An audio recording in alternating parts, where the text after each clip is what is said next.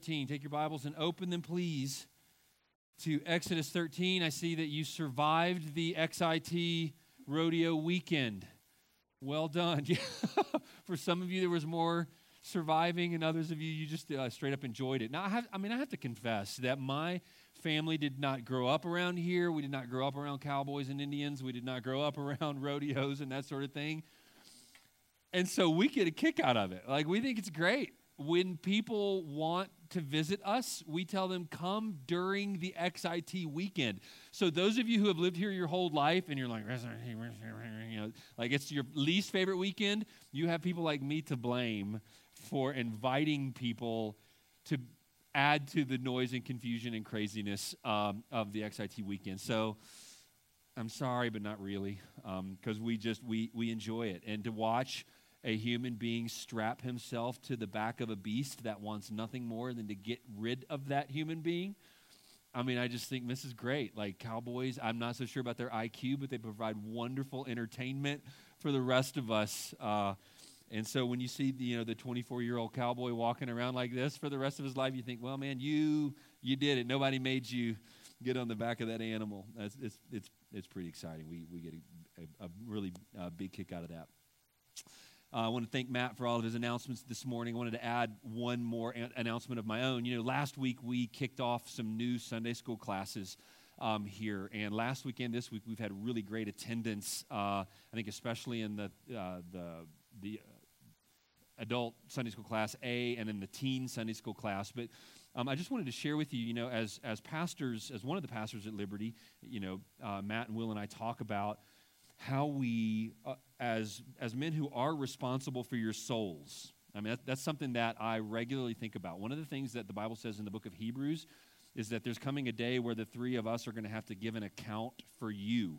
That's a, that's a really sobering thing. And, and as we think about that uh, accountability, one of the things that we're aware of is it's our responsibility to bring into your lives things that are going to strengthen you in your discipleship and your followership of Jesus Christ. And so, one of the ways that we believe God would have us as a church uh, be, or as pastors, bringing uh, your discipleship to the next level and helping you is through just the good old fashioned Sunday school program. And I know that it kind of fell out of favor, you know, 20 years ago, but in a lot of churches, it's falling back into favor because it is a way for you to receive biblical instruction that will help you. It will help you. It will strengthen you. It, will, it is good for you. So I want you to hear this, and rarely do I kind of play the pastor card. I'll play the pastor's plural card, okay? Pastor Matt, Pastor Will, Pastor Jeremy together believe that you should be at Sunday school. We, we just do. We, and, and, and, and there are and so on any given Sunday morning, you're going to be making a value judgment. We, we talked about this in my Sunday school class this morning. You're going to be making a value judgment as to whether or not thing A is more valuable than thing B. And I just want to encourage you that we're, we're, we're doing a parenting class here uh, in, this, in this room. Uh, Matt and Will are teaching theology uh, in the other room. You know, we've got teen Sunday school, we've got Sunday school all the way down through all of the, the young children. And so you're going to be valuing sleep or Sunday school or something, right? Or and I just want to encourage you. And I'll, I'll, tell you something I learned from a pastor years ago. Some of you have heard this before because it's, it's not original with me, and I'm not sure that it's original with the guy that I heard it from. But Sunday morning begins when? Saturday night, right? Yeah. Sunday morning begins Saturday night, right? So it, it, Sunday morning doesn't sneak up on you, right? Oh no, I didn't. No, you knew Saturday night that Sunday morning was coming, and so I'm not. I don't want to scold you. You're here this morning, and I'm thankful for that. I do want to say though, as as one of your pastors who is responsible for your followership of Jesus Christ, I want to encourage you. I, I do want to, I want to kind of lean on you a little bit to be at Sunday school. I think it will be worth, I, I really think it will be worth your spiritual growth uh, to take that as something that God has provided for you. Um, so, there, my, my scolding is done. Exodus chapter 13. And this morning, we're going to be looking at verses 17 through 22. Now, this is one of those passages where I desperately wish that there was a CD, a DVD ROM that came with our Bibles that included video footage of what this looked like. We, we all probably have that where we, we, the story of David and Goliath, don't you wish you could have seen that play? I mean, there's just a number of things that happen in the Bible where I think, man, I wish I could have seen that happen. This is one that for, for you, you might think, oh, this, this is, I never thought of this passage that way. This is one of those passages that I've always thought, what did this look like? When Pharaoh let the people go, God did not lead them by the way of the land of the Philistines, although that was near. For God said, lest the people change their minds when they see war and return to Egypt. But God led the people around by the way of the wilderness toward the Red Sea. And the people of Israel went out of the land of Egypt equipped for battle. Moses took the bones of Joseph with him, for Joseph had made the sons of Israel solemnly swear, saying, God will surely visit you, and you shall carry up my bones with you from here. And they moved on from Succoth and encamped at Etham on the edge of the wilderness. Verse 21 is the, is the verse that I wish I could see. Is, I wish there was a video. And the Lord went before them by day in a pillar of cloud to lead them along the way, and by night, a pillar of fire to give them light that they might travel by day and by night. The pillar of cloud by day and the pillar of fire by night did not depart from before the people. Father, as we look into this passage and see your comforting, guiding presence for the people of Israel, I pray that we will be reminded that your comforting, guiding presence is available to us as well. And we pray these things in Jesus' name. Amen. When Angie and I were traveling on our, uh, our honeymoon, we left Greenville, South Carolina, and we were going to Cape Cod, Massachusetts. And on our way there, we had to go through the city of Philadelphia. And, you know, here I am, a husband for a day and a half by this point, the, the fearless leader, the guide. I can never tell you which way is north and which way is south, right? I, and so here I, yes, you know. And so here I am leading uh, my bride, and we drive through the city of Philadelphia. And about 20 minutes later, we drove back through the city of Philadelphia. Like, on, like the same road, the same billboards, the same lane. And I looked over at my precious bride and I said, uh, I don't know how we ended up back here, and I don't know what I'm going to do differently to get us out of this, you know, like Groundhog Day continual loop. Like, oh no, what are we ever going to do? Somehow we found our way out of Philadelphia, and we did eventually find our way to uh, our destination. But I, I, I, am not a particularly good guide. I'm not good at getting people, especially from one geographic location to another. Um, I thankfully, as an adult, only had to navigate by like Atlas just a handful of times, and then GPS units came in, and then now I'm like, you know, when I go from here to United, Siri tells me where to turn. I don't even, I don't have a clue how to get from point A to point B. I'm not a very good guide, but I have experienced really great guides before. When Angie and I uh, went to Israel a few years ago, we had Aryeh Bar David I, still call him the most interesting man in the world. He had been an Israeli forces paratrooper. He was a follower of Jesus Christ, but had grown up. I mean, he was a messianic Jew. Um, and he was our, and he had, so he lived in, in Israel his entire life. Many of the ro- wars in recent recent can't talk. Many of the wars in recent history, he had been in the Israeli military as one of the commanding officers. I mean, this guy just had story after story. I mean, he would go places and he would say, Yeah, and when a missile struck here and blew up, then our tanks went here, and I was in the first tank leading. I mean, just an amazing man and knew the Bible inside out and forward and backwards. Aryeh was a wonderful guide. He knew, he knew where we were going. He kept us on schedule. He was a wonderful communicator. He kept us safe. He was a good guide. And when you're looking for a guide, when you're looking for someone to get you from point A to point B, when you're going somewhere that you've never been before, you want someone who knows where they're going and they'll do what they say and they communicate well and they know how to keep you safe. And don't you just feel that in life you need a guide. I mean, even, even as a parent, right, we bluff our way through parenting pretty well, right? Like, you know, I, I, rem- I remember thinking, like, as a kid, my dad knows everything and always knows the right thing to do. Always. I thought that of my, uh, of my dad.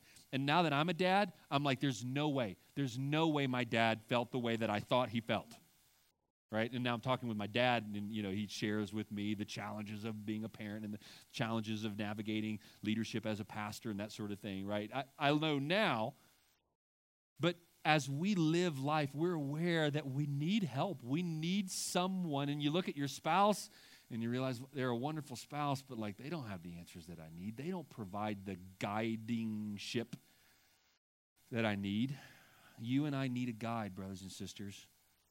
Life is challenging. You likely have concerns in your life right now.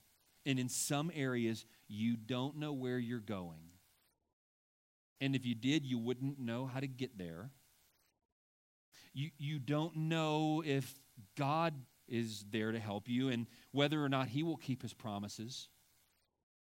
You may struggle to experience His comfort and you're just not sure you're going to make it safely. Like, I put all my eggs in this basket, Lord. Am I going to make it? Well, what we need to see in this passage this morning is that God's guiding presence is with those he delivers. That's my main point this morning. God's guiding presence is with those that he delivers. And we see it abundantly clearly right here in this passage that I've already read to you this morning. I, I, love this passage. This is one that I've been eager to get to and to preach. And, and God has delivered the people of Israel from the, the land of Israel, uh, from the land of Egypt, right? The death angel has come and done his thing, and, and now uh, God's people are being delivered. And as they're being delivered, we immediately find out that God's presence is in the life of Israel. And we're going to look at two points, two big points this morning. Point number one, we're going to look at God's presence in the life of Israel. And then point number two, we're going to look at God's presence in the life of a believer today. We're going to take the lessons that we learned from Israel in the first part of the sermon and apply them to our lives today. But first, let's just study this passage for what it is, for what it is telling us, for what it is teaching us. God, we see God's presence in the life of Israel. And the first thing that we see God's presence in the life of Israel doing is we see him leading them. Look in verse 17. When Pharaoh let the people go, God did not lead them by a certain way, but instead he led them, verse 18. But God led the people around a different way. So God is actively, right from the get go, God is leading his people. God is the one, if you will, out in front, saying, I'm the guide, and here's where we're going to go. And here's what I think is incredibly interesting as we just jump right into it. Isn't it kind of interesting that verse 17 says, When Pharaoh let the people go, God did not lead them by way of the land of the Philistines, although that was near, right? Like God's leading to the promised land. And if you looked on a map, if you have, you're welcome to do that. If you have a Bible with one of those maps in the back, and it probably has a couple different options for the route that Moses would have taken as they left the land of Israel, or uh, the land of Egypt. As they leave Egypt, uh, the most direct route into Israel, modern day Israel, the promised land would have been to kind of curve up along the Mediterranean Sea and go what would be, see, I'm struggling with directions right now, northeast up into up into Israel. But instead, God leads them south, mostly south, but southeast, not in the direction of, of Israel. And, and God says that He leads them a different direction, lest the people change their minds when they see war and return to Egypt. And one of the things that we have to acknowledge right here out of the get go is often when God leads, He doesn't lead in a direction that makes sense to us in the moment, but makes sense to Him.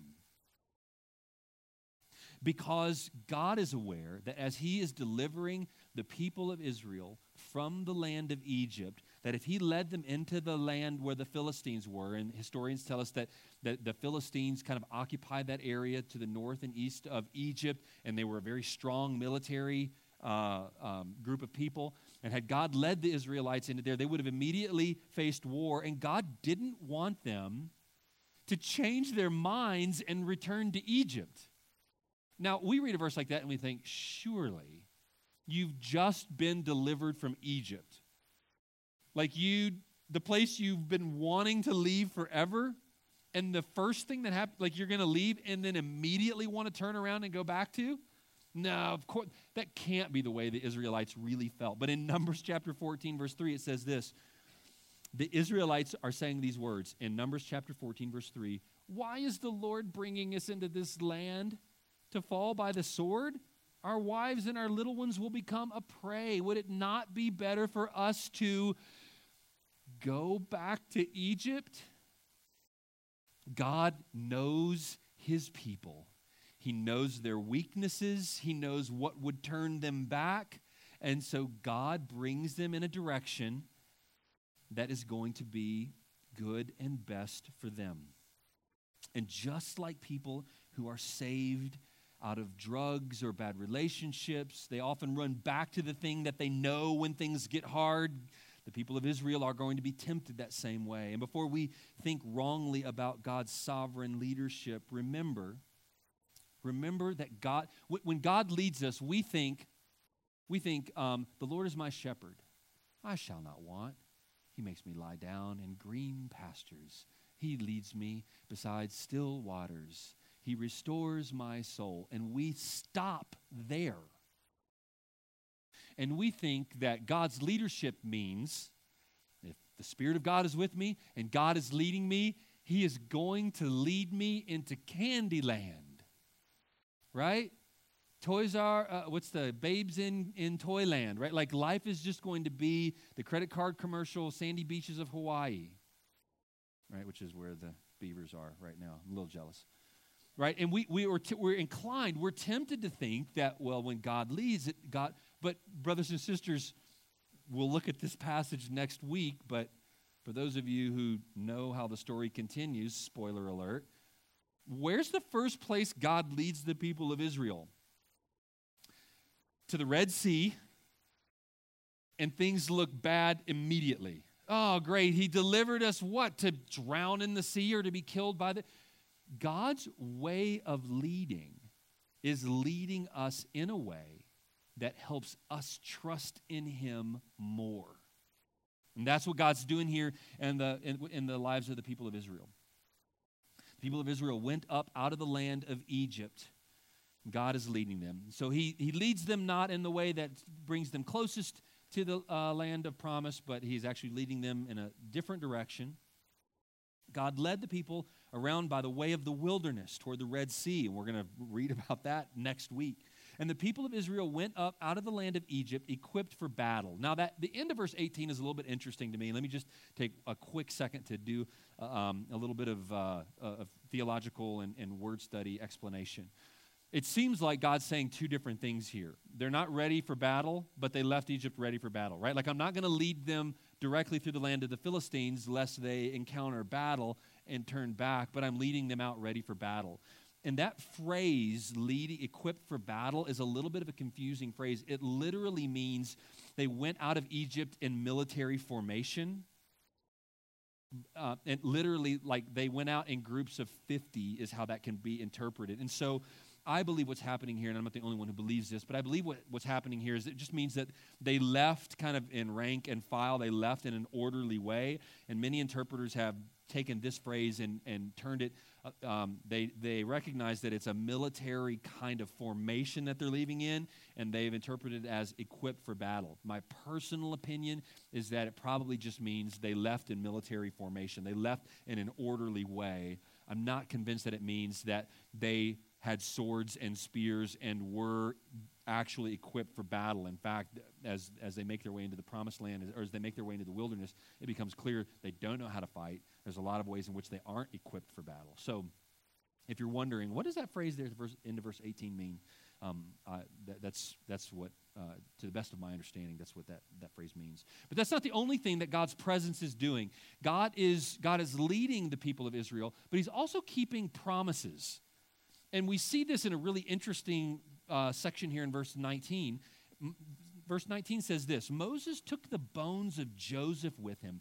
Who remembers how many years ago, how, who remembers how long the people of Israel have been in captivity?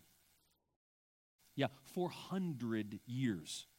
So Joseph's bones, which almost certainly have been embalmed, mummified by the people of Egypt, I mean, these bones have been around for a long time. And 400 years is a long time for a message to be advanced, right? Do, do any of you have relatives from 400 years ago that you have like a message from? Hey, remember to do. No, no, I don't either, right? None of us do. For 400 years, the message had been given and passed forward and passed forward and passed forward. When we leave here, we're supposed to take Joseph's bones. And the Bible tells us that Joseph knew this, and Joseph said to the people of Israel, When you leave here, you take my bones with me. I don't want to be buried here. Um, Joseph knew that God had made a promise to the people of Israel. And the people of Israel had been keeping this message of surely it had to be passed on from generation to generation in some way that people knew hey, don't forget, when we leave, Joseph made his promise. And grandpa told me to tell you, and his grandpa told him, and, you know, back, back, back, all the way to Joseph. And, brothers and sisters, what God is doing here, when we see Moses taking the bones of Joseph with him, this isn't just some random, like, hey, hey, uh, yo, yeah, I almost forgot. Don't forget to bring Joseph's bones. That's a weird thing for us to include, right? Like, if someone's buried somewhere, we just kind of leave them be, right? Let them, let, Joseph's buried in Egypt, but we'll all go be buried in the promised land. But what's happening here is we're seeing God's faithfulness, God's promise keeping leadership and presence with his people. As they're leaving Egypt, he is leading them and he is keeping promises that have been made all along the way. God is leading them out of Egypt. He is promise keeping on their way out of Egypt, and he's comforting them. What he's actually doing here as he leads them is he's bringing comfort into their lives. And he's doing this specifically through this pillar of cloud and pillar of fire. Now, again, uh, you can probably detect my fascination with this. I, I mean, I just desperately wish I knew exactly what. Was it some enormous, like thousands of feet tall, inexplicable column of cloud during the day. It's described as a column, so it, it, it, it doesn't just mean it was cloudy during the day. There was this column of cloud, and at night there was this pillar of fire. So, I mean, I think the, the pillar of cloud would be cool during the day, but come on. A pillar of fire at nighttime?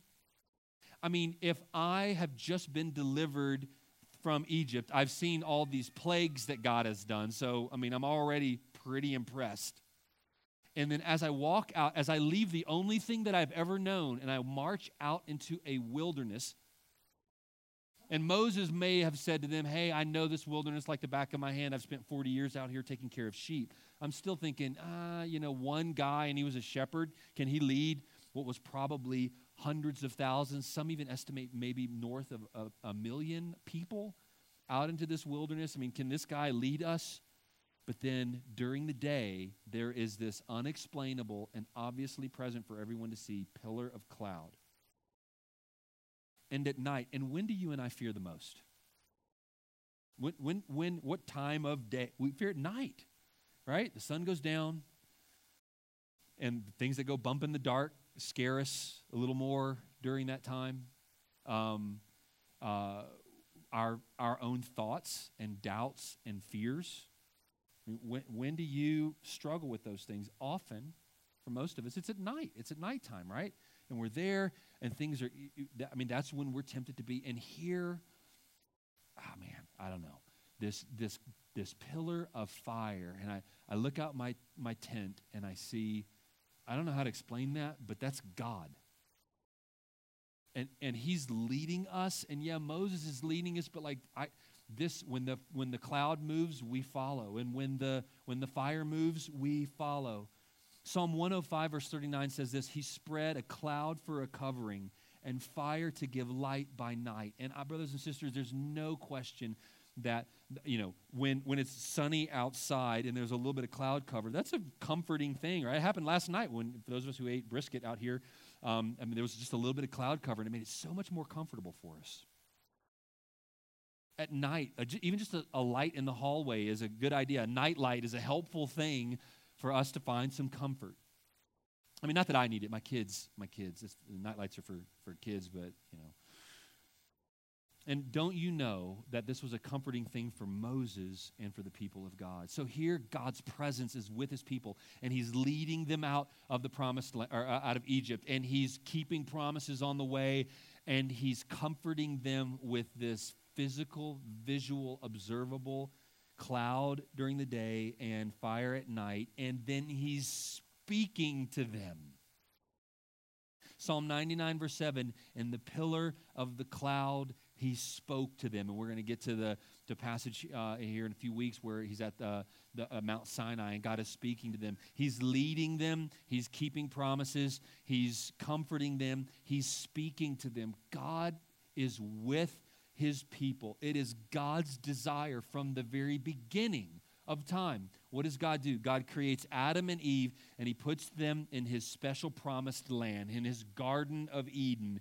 And what does he come? He comes and he walks with them and he talks with them and his presence is with them and comforting them. This is the way God has always desired to interact with his people. And fast forward to eternity future, the new heavens and the new earth. And what is God doing? God is with his people in a new garden in the recreated earth. And so this, this is God's MO.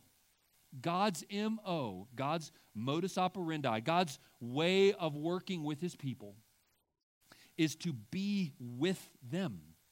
And so, God, remember, the people of, of Israel are delivered in order that God may dwell with them on their way to dwell with him. He's speaking to them and he's protecting them. This pillar of cloud and pillar of fire, we're going to look, I'm, I'm, I'm getting ahead of myself, but next week, Exodus chapter 14, verse 19, then the angel of God who was going before the host of Israel moved and went behind them, and the pillar of cloud moved from before them and stood behind them, coming between the host of Egypt and the host of Israel. And there was the cloud and the darkness and it lit up the night without one coming near the other at all. And so, this pillar of cloud and this pillar of fire are protecting God's people. So, God delivers his people and he's leading them. And the path that he's going to lead them on is not a path that's, that's a flowery bed of ease there are going to be challenges. There are going to be difficulties. He's going to lead them. He, he's leading them to the Red Sea. He's going to lead them into the wilderness. He's going to lead them to Mount Sinai. God's going to lead, and his ways are not always exactly what we would anticipate. But as he is leading, he is comforting, he is promise keeping, he is speaking to his people, and he is protecting. We, we see clearly that this is what God is doing with the people of Israel right here in this passage. But who do the people of Israel remind us of? Us. And the way that God dwelt with and led his people with his presence is the same way, brothers and sisters, that God continues to lead and interact with his people today. See, point number two is this God's, God's presence in the life of a believer. So we see God's presence in the life of Israel and for application for us this morning, we see God's presence in the life of the believer. What's, what's the way in the New Testament? Who remembers the way that when, when God's presence showed up for the early church? What do we call that event? Yeah, Pentecost. That's exactly right. And at Pentecost, what happened? The Holy Spirit came and this is not coincidental, brothers and sisters. What was the physical manifestation of the Spirit of God to the followers of Christ at Pentecost? Fire, right? Acts chapter 2, verse 1 when the day of Pentecost arrived, they were all together in one place, and suddenly there came from heaven a sound like a mighty rushing wind. And we haven't gotten to Mount Sinai yet, but at Mount Sinai, mighty rushing winds and it filled the entire house where they were sitting, and divided tongues as of fire appeared to them and rested on each one of them. We, I've preached through Acts. This deserves its own sermon, but just here, real quickly. When God's presence was with the people of Israel in the book of Exodus, there was one big pillar, one big column of fire that was leading the, the collective people of God. But when, when, when the Holy Spirit shows up at Pentecost, there are tongues of fire, flames of fire, some little miniature pillars of fire that show up. And those pillars of fire are individualized the Holy Spirit who dwelt with God's people collectively in the, whole, in the Old Testament is now with God's people and he's dwelling with them where? In, in them as individuals, as individual, God's presence has come to dwell with his people. The Spirit of God has come and he dwells with his people. And, brothers and sisters, the Spirit of God comes at conversion. And, and, and, there, there are some Christians who disagree. They believe that the Spirit of God is, is a separate and second blessing. I don't believe that's taught in the scriptures. 1 Corinthians chapter 12, verse 13, for in one spirit we were all baptized into one body, Jews, Greeks, slaves, or free, and all were made to drink of one spirit. John chapter 3, verse 5, Jesus answered, I say to you, unless one is born of water and the Spirit, he cannot enter the kingdom of God. So you, you, if you're not born of the Spirit, you can't enter the kingdom of God. And so if you're born again, but you don't have the Spirit, what does that make you? Well, I believe that to be born spiritually is to be born of the Spirit. That which is born of the flesh is flesh, that which is born of the Spirit is spirit. Titus chapter 3, verse 5. He saved us not because of works done by us in righteousness, but according to his own mercy, by the washing of regeneration and renewal of the Holy Spirit. And he poured out on us richly through Jesus Christ our Savior, so that being justified by his grace, we might become his heirs to the hope of eternal life. And there are other passages, but these are just a few that I believe make it clear that a person, a, a, Christian, receives the Spirit of God at their conversion. When they turn from their sins and put faith in Jesus Christ to be their Lord and to be their Savior, they're saved, and the Spirit of God comes to indwell them. So the Spirit of God comes, and what is the Spirit of God doing in the life of believers today? What is God doing in the lives of believers today? Well, He's doing the same thing that He was doing with the people of Israel. God delivers the people of Israel out of Egypt. He saves them, and then he is, his presence is with them, leading them. And when God saves you and me, immediately we have his presence with us, and his presence goes with us. And just like he was leading and promise keeping and comforting and speaking and protecting, he's doing those exact same things in the lives of his people today. Did the people of Israel go on to live perfectly sinless lives?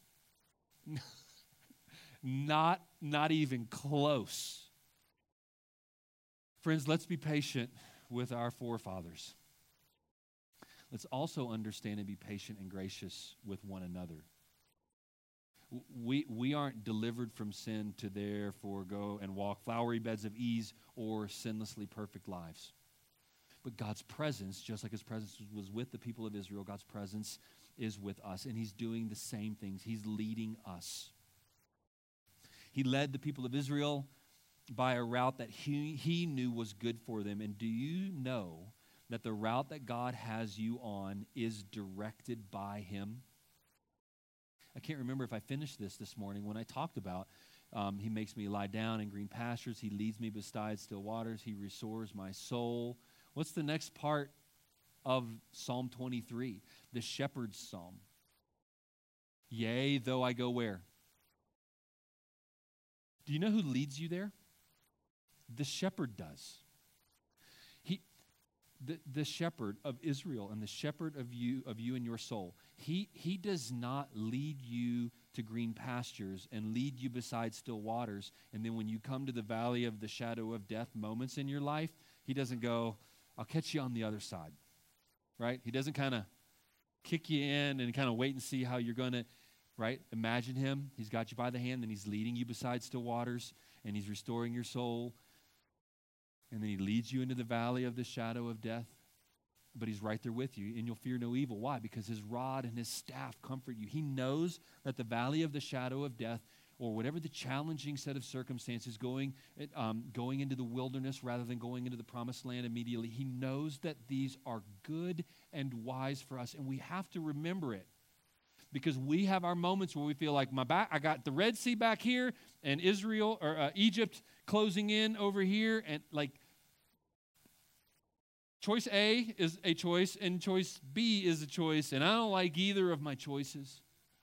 And don't you know the faithfulness of God? I, so many of you could attest to this.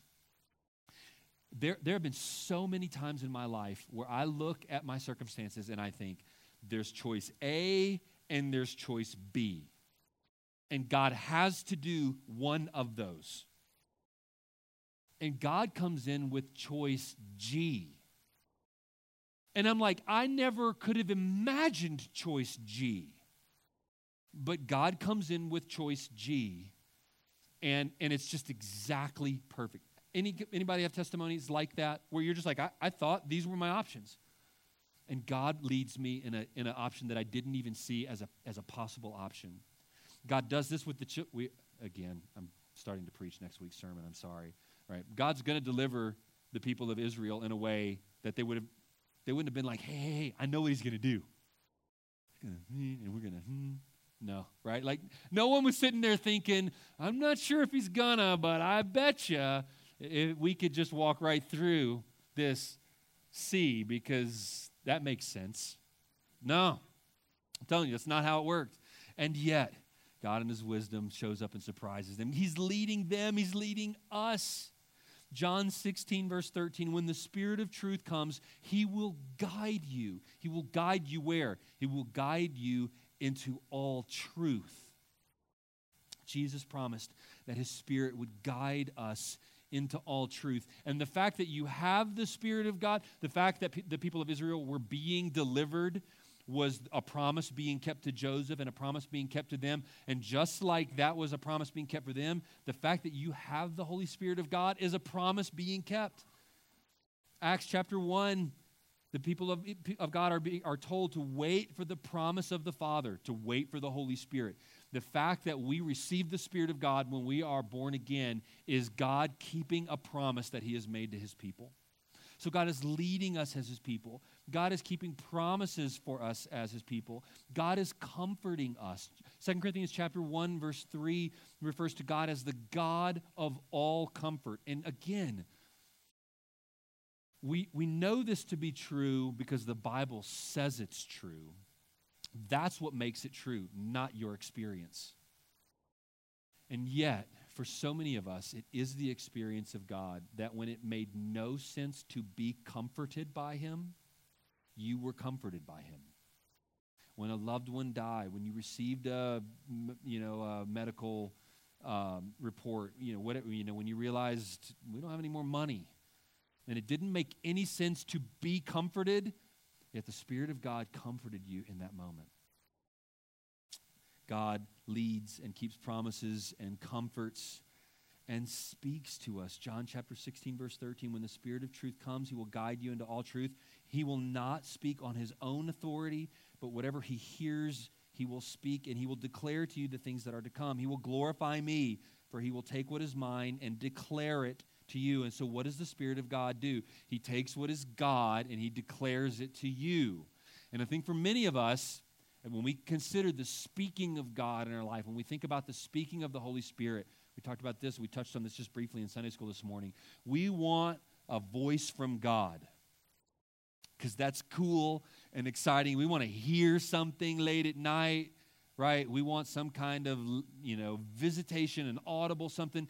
And yet God has given us his word. He has spoken, and the Spirit of God takes the word of God and opens your eyes to understand and your heart to believe the word of God. Do you know that that is the Spirit of God speaking to you? That's the most miraculous and amazing. The fact that the Spirit of God told you to go buy a new red truck, uh, I don't, I, I'm just saying that's not normative.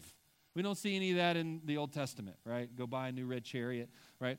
Now, Great. You want to go buy a new red truck? Fine, but don't blame it on God. Right? And yet, and, and, and, I'm not saying that God never leads us in a way that we just go, you know, I, I really feel like the Lord was speaking to me. We use language like that, and I understand that. But God has spoken, and the Spirit of God wants to take what God has spoken and open your eyes to understand it and to believe it and to obey it. That is the speaking presence of God in your life. So the Spirit of God is leading you, and He's keeping promises, and He's comforting you, and He's speaking to you. He speaks to His people, and He protects them. He protects them. Again, in, in John, I've used John 16, 13 several times through this. But when the Spirit of truth comes, He will guide you. He, he's, he's bringing you uh, to the right place in the right way, and He's, he's protecting you as, as a follower of Him people of Israel are followers of Yahweh God as He leads them out into the wilderness and He is protecting them. And just like God protected Israel, God, God is protecting us. See, see, God is someone who saves people in order to dwell with them on their way to dwell with Him. The, the, uh, on purpose, I'm trying to refer to that specific theme week after week after week. So if you want to write that down, God delivers his people that he may dwell with them on their way to dwell with him. That's the story of Exodus. God delivers his people, Israel, from sin and slavery, Egypt. God delivers his people so that he may dwell with them. Here we see it in this passage. And then there's going to be a tabernacle built. Well, they'll see I mean, they'll, they'll experience the dwelling presence of God even more clearly. And then when they get to the promised land, they're going to dwell with God in the promised land. God is delivering his people that he may dwell with them so that they will dwell with him forever. And that's your story. If you've turned from sin and put faith in Jesus Christ as your Savior, that's your story. He's delivered you from sin and slavery, and he dwells with you right now by his Spirit. He's leading you. And sometimes it's into to green pastures, and sometimes it's in the valley of the shadow of death. But He's leading you right now, and He's dwelling with you to bring you to a place and to bring you to a day where you will dwell with Him forever. And that is what our hearts are longing for. That's all the other attempts that we make in our life to satisfy and to, to, to make life easy and to make life comfortable. I was talking with, I was talking with someone uh, just yesterday um, about our longing for peace. The Old Testament word shalom. We, we want, and, and you might be like me right now, where in general, life's pretty calm, right? You, you like, you don't want to say it out loud, right? Because you're like, I don't want to, I don't want to, well, that's metal. You knock on wood, right? Like we have all kind of stupid things that we do thinking that we're going to somehow prevent. And, and then, and we think, boy, it would be nice that it, for the, if like the rest of my life could kind of be lived with like no real problems. And you like you know that's just not how it's going to work. But you're longing for it. You're desperately longing for it. That longing that you have is put in you by God. You're supposed to long for peace and long for prosperity and long for the presence of God. And, brothers and sisters, that day will come. It's an eternal day. It is what we are by faith in pursuit of. So while we live here on this life, husband and wives are going to fight, churches are going to disappoint, bank accounts aren't going to have enough, health reports from the doctor are going to be scary. COVID's going to come back in all shapes and sizes, right? I mean, like we just think, no, not a, we just got through this. I'm not going to do it again. Right?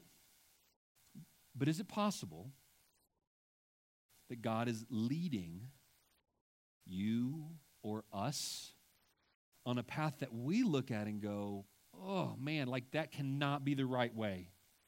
And yet, God, in His wisdom, knows just exactly what His people need so that they can become more like Christ as He dwells with them on their way to dwell with Him. How, how do we get the indwelling presence of God. I've made reference to it a couple times here this morning, but just let me make it really clear as I conclude. It's not just automatic. You're not just born a follower of Jesus Christ. In fact, the Bible says that you're born an enemy. You, you, are stiff arming God. You, you don't want Him, you're not following Him. That's how we're born. And that sinfulness toward God, that stiff arming of God, taking the crown off of his head and putting it on our own head, that, that sin deserves punishment, and punishment is eternal separation from him in hell forever. That is scary. And God doesn't want to lead anyone there.